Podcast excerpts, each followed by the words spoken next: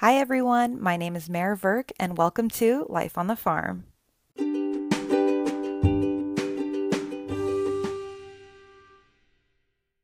Welcome back, everyone, to another week at Life on the Farm. It is the end of my fourth week of my ICU rotation, and I am back in the ICU full time after having been in transitions of care the week prior.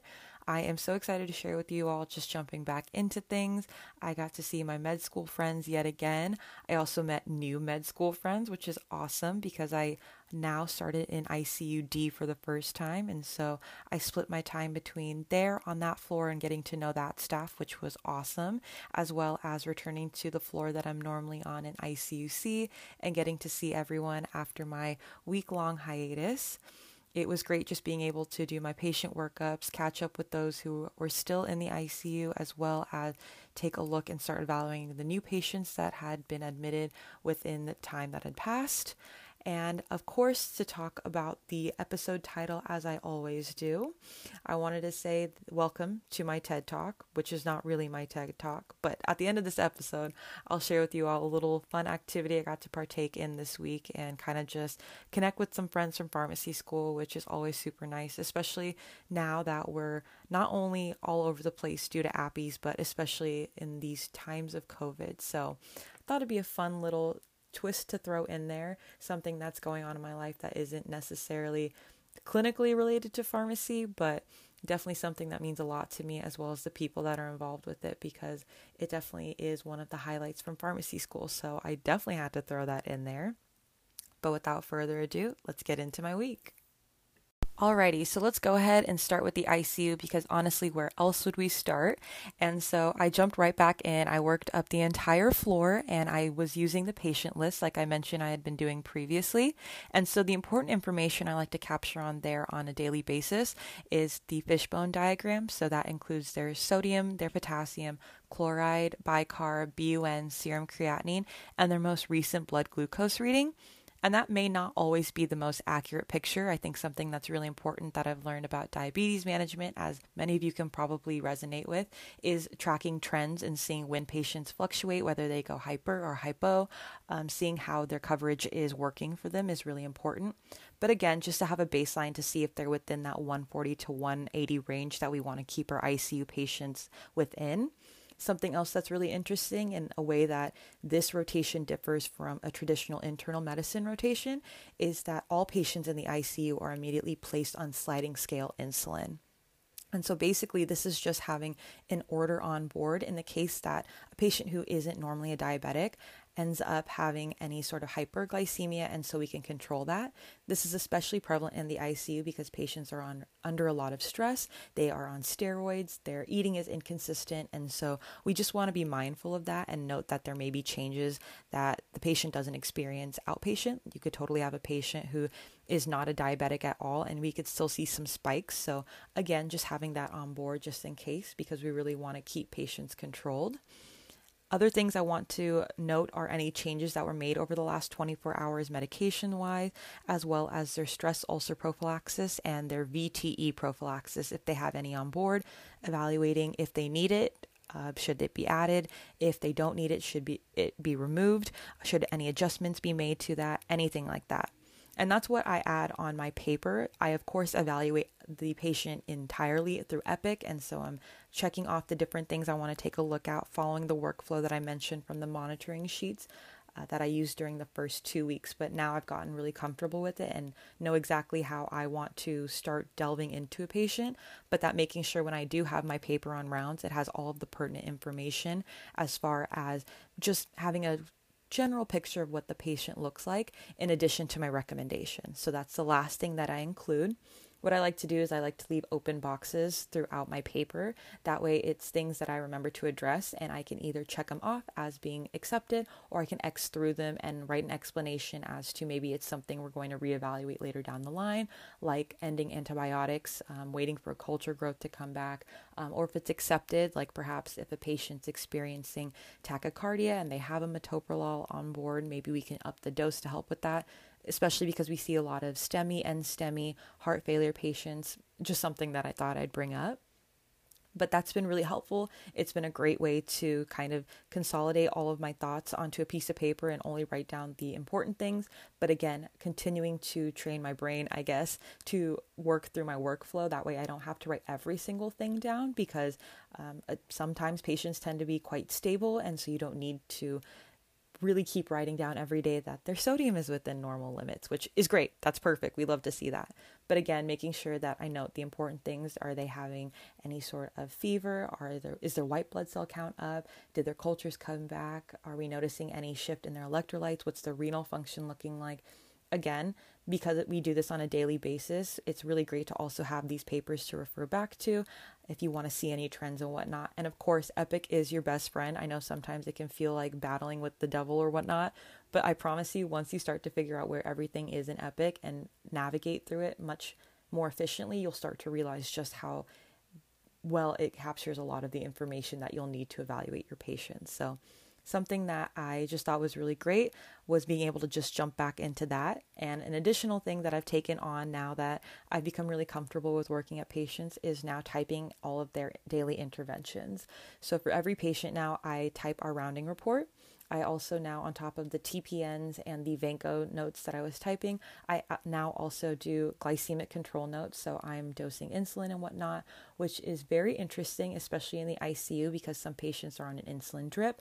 We also have patients that come in with DKA, so learning about that protocol and figuring out how I want to time everything is super important while tracking their anion gap, their bicarb, all of these different things. Uh, at the same time, I have now also uh, started typing up the warfarin dosing note and then basically anything. I'm doing it all now. So it's been really great becoming even more independent again, pushing myself further because I definitely want to become as autonomous as possible. And so I really appreciate my preceptors allowing me the opportunity to act that out because I think it's really important, especially as we move forward every single day toward taking boards and residency and whatnot, just to become as comfortable as possible. And of course, being in the ICU meant that I got to work with the med students again, which I really, really enjoy working with other learners because we're all kind of at the same place in our journey toward becoming healthcare professionals and so it leads to really great conversation and i feel like i learned so so much from them. And we just have a really great time eh, rounding also just when we're all working on our own things just sitting at the computers and talking i just feel like those types of conversations are so awesome and we both learn from one another and so it offers me the opportunity to talk about things that i know about while also listening to them and hearing things that they have more knowledge about because we both have our strengths. And so i think it's great that we can help help each other out by being able to talk freely and openly and just bounce ideas off one another, ask questions. It gets us to think critically as well, which I think is such a valuable skill, especially when it comes to being in the ICU and trying to come up with new ideas and thoughts and complicated patient cases. So that's something that I've really enjoyed. And as I mentioned, I was in ICUD for the first time, and so I met the two med students up there who were fantastic. Um, really great getting to meet them and work with them. But of course, then I had my friends on ICUC who I'd been with for the two weeks prior to my time in transitions of care. And so it was great just getting back into things. I think on rounding, it helps to ask each other questions when we're following. I follow all of the patients, and then they each have like two to three that they follow. And so it's great getting to talk to one another about ideas that we have or reasons why we have these recommendations, or as far as them assessing their patient, what that means for long term outcomes, barriers to moving forward, and whatnot.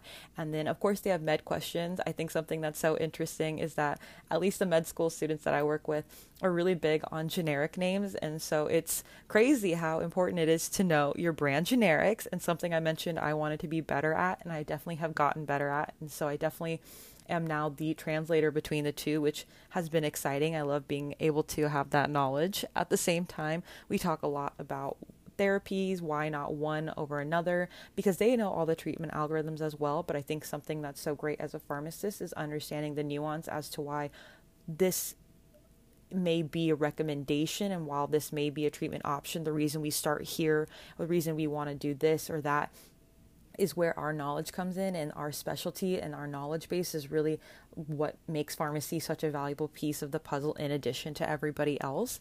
And so I don't know, I really look forward to having that opportunity. And I think interdisciplinary rounds and as I continue forward, continuing to work with other people that aren't in pharmacy per se, but to learn from them and then continue to build upon my own skill set is going to be amazing.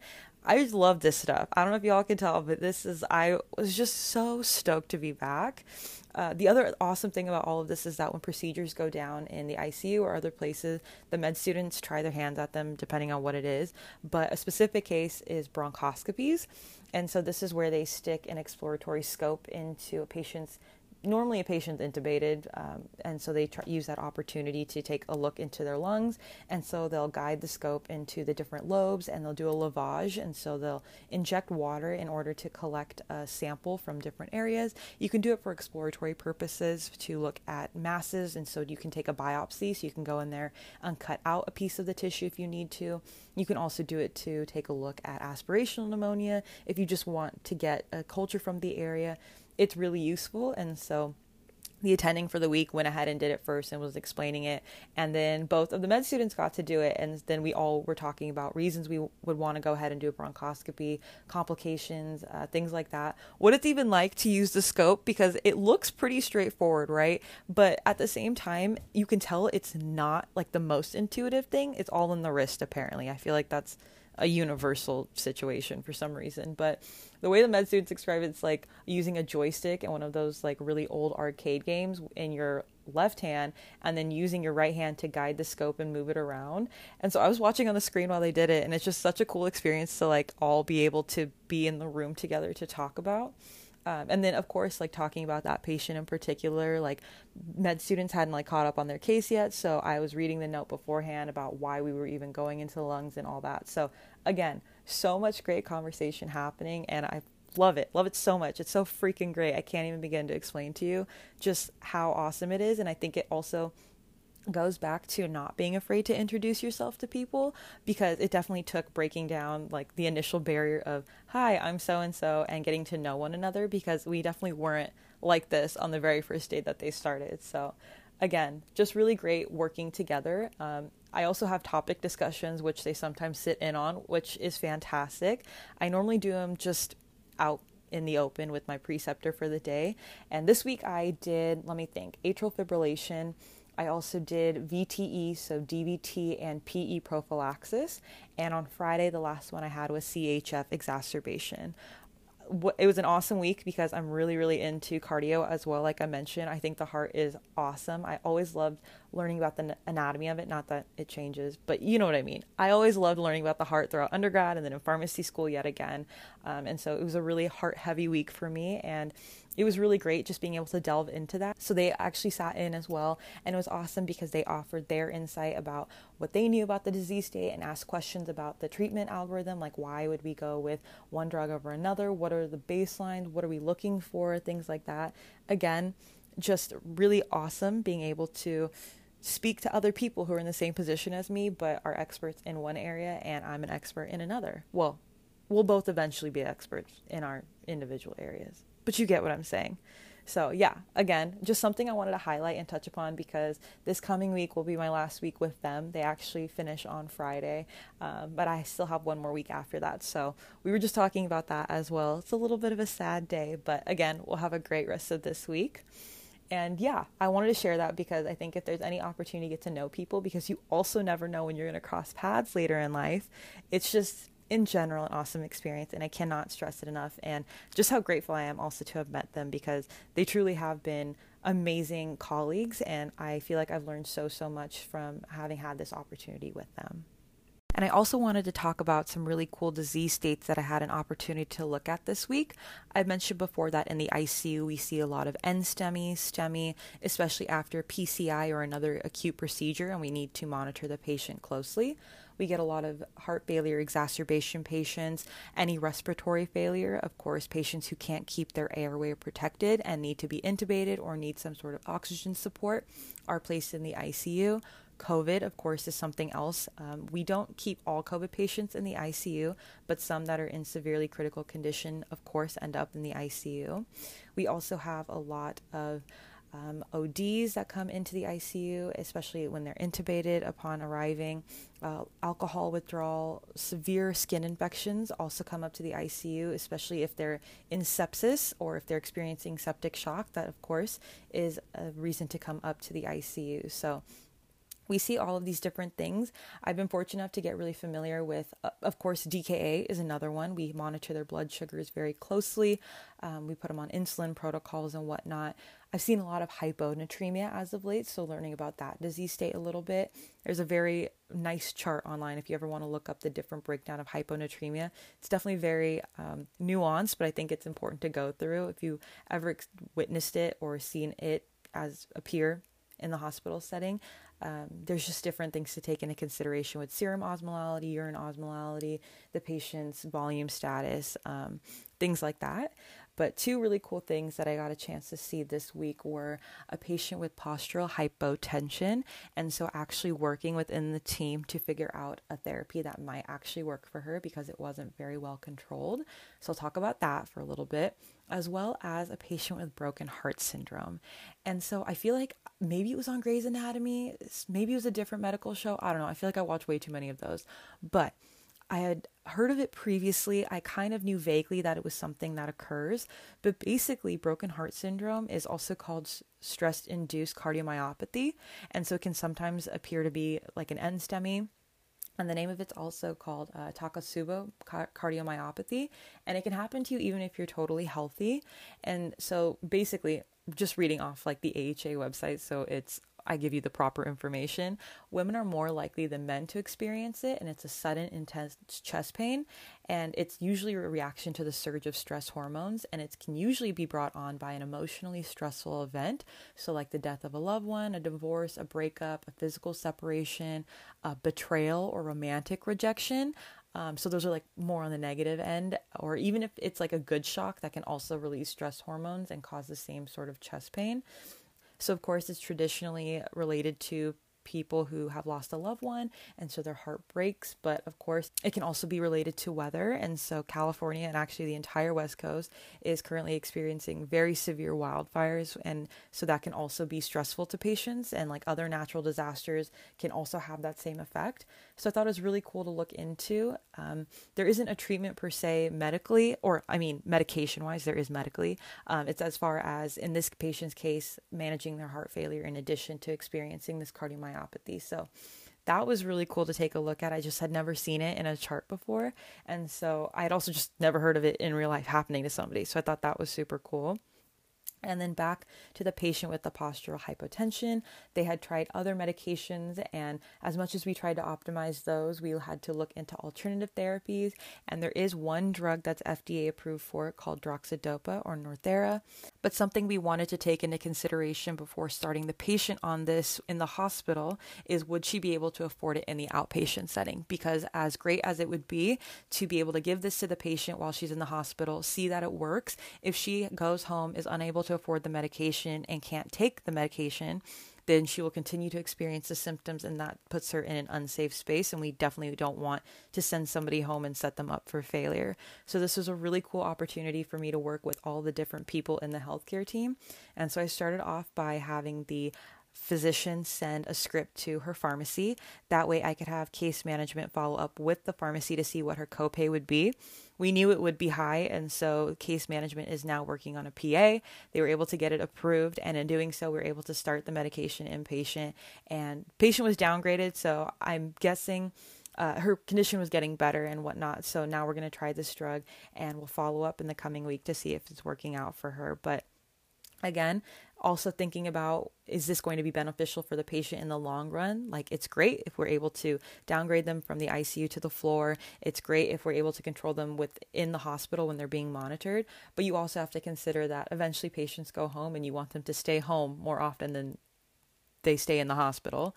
And so, if this drug works for her while she's here, we want to give her the best shot at staying out of the hospital and having that same situation play out for her in the real world. So, again, just all things to consider in pharmacy. It's not just about knowing a therapy and knowing that this could potentially work for a patient, but also understanding the socioeconomic part behind it, the psychological part, um, understanding that people have lives and restraints and things like that that you have to work around and that's part of our job and part of the critical thinking that takes place is how are we going to go ahead and approach the situation because as much as you can know the answer and know what's right it's very different to have that be applied in a real life situation. So i just thought i would go ahead and share about that.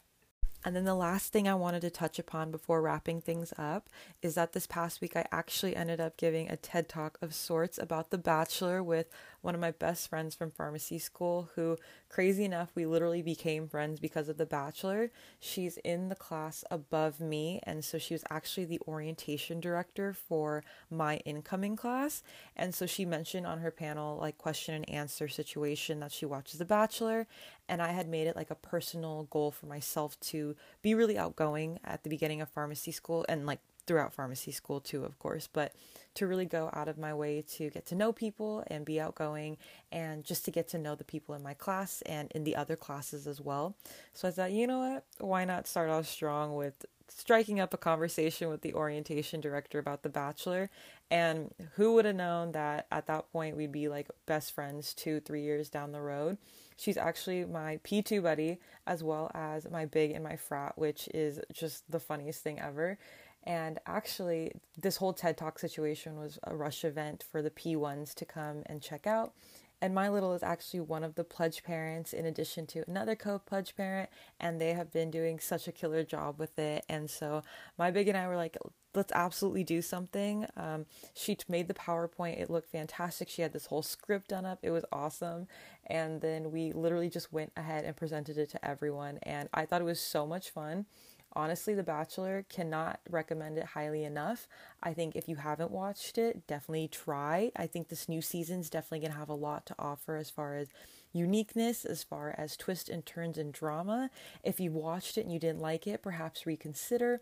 And if you watch it and you love it, literally hit me up. I'm always down to talk about it. It's amazing. I love it. It's a staple in my life at this point.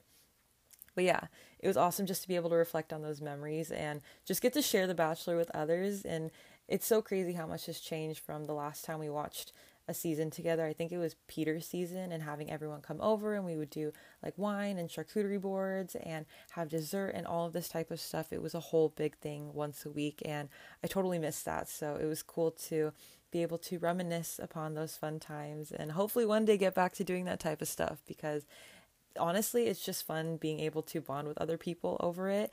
And actually, the friend's house that we watch it at is my big's house, and she and her roommates always put up decorations and the best part is is that they hang up pictures of all the contestants on their wall and then we go through on the first night and we put post-it notes for who we think is going to get the first impression rose and who's going to get the first kiss and honestly it's just such a fun time and I totally miss it but one day hopefully we can get back to it because it's definitely one of the highlights from pharmacy school for me. And with that, we'll go ahead and wrap up today's episode. I know it's on the shorter end, and I kind of like this new format only because it offers me the opportunity to kind of just go over what I did in general because my day to day doesn't change too often, especially on these rotations where it's very much like this is my ICU rotation, I'll be in the ICU. Of course, I touch upon other things like transitions of care but moving forward, it'll definitely continue to be very solid in my rotation. And so I won't be doing too, too much different on a week to week basis. So I hope that this has been a great way to kind of get some insight into what my week looked like, touch upon some things I want to talk about because, of course, like I've said before, there's always things happening in the ICU. And so I'll try to definitely highlight those as I move forward in any rotation. But again, like always, love being able to talk to you all. And thank you so much for your kind words, all of you who have reached out as of late. I feel like it means the world to me. And I hope everyone's doing really well in whatever part of the world you're in. I right now California is pretty crazy with these wildfires, so huge shout out to the firefighters and I hope everyone's trying to find a way to breathe safe. I know indoors can be a little bit tricky, outdoors is really tricky right now, so yeah, just staying safe, staying healthy, taking care of yourself, looking out for your loved one, and being kind to other people. I feel like that's super important during these times as well. Actually, on a daily basis, just in life. It's a good motto be kind. So, with that being said, thank you all again. I hope you and your loved ones are staying safe and healthy. Wear a mask, and when November comes around, remember to vote. I'll talk to y'all soon. Bye.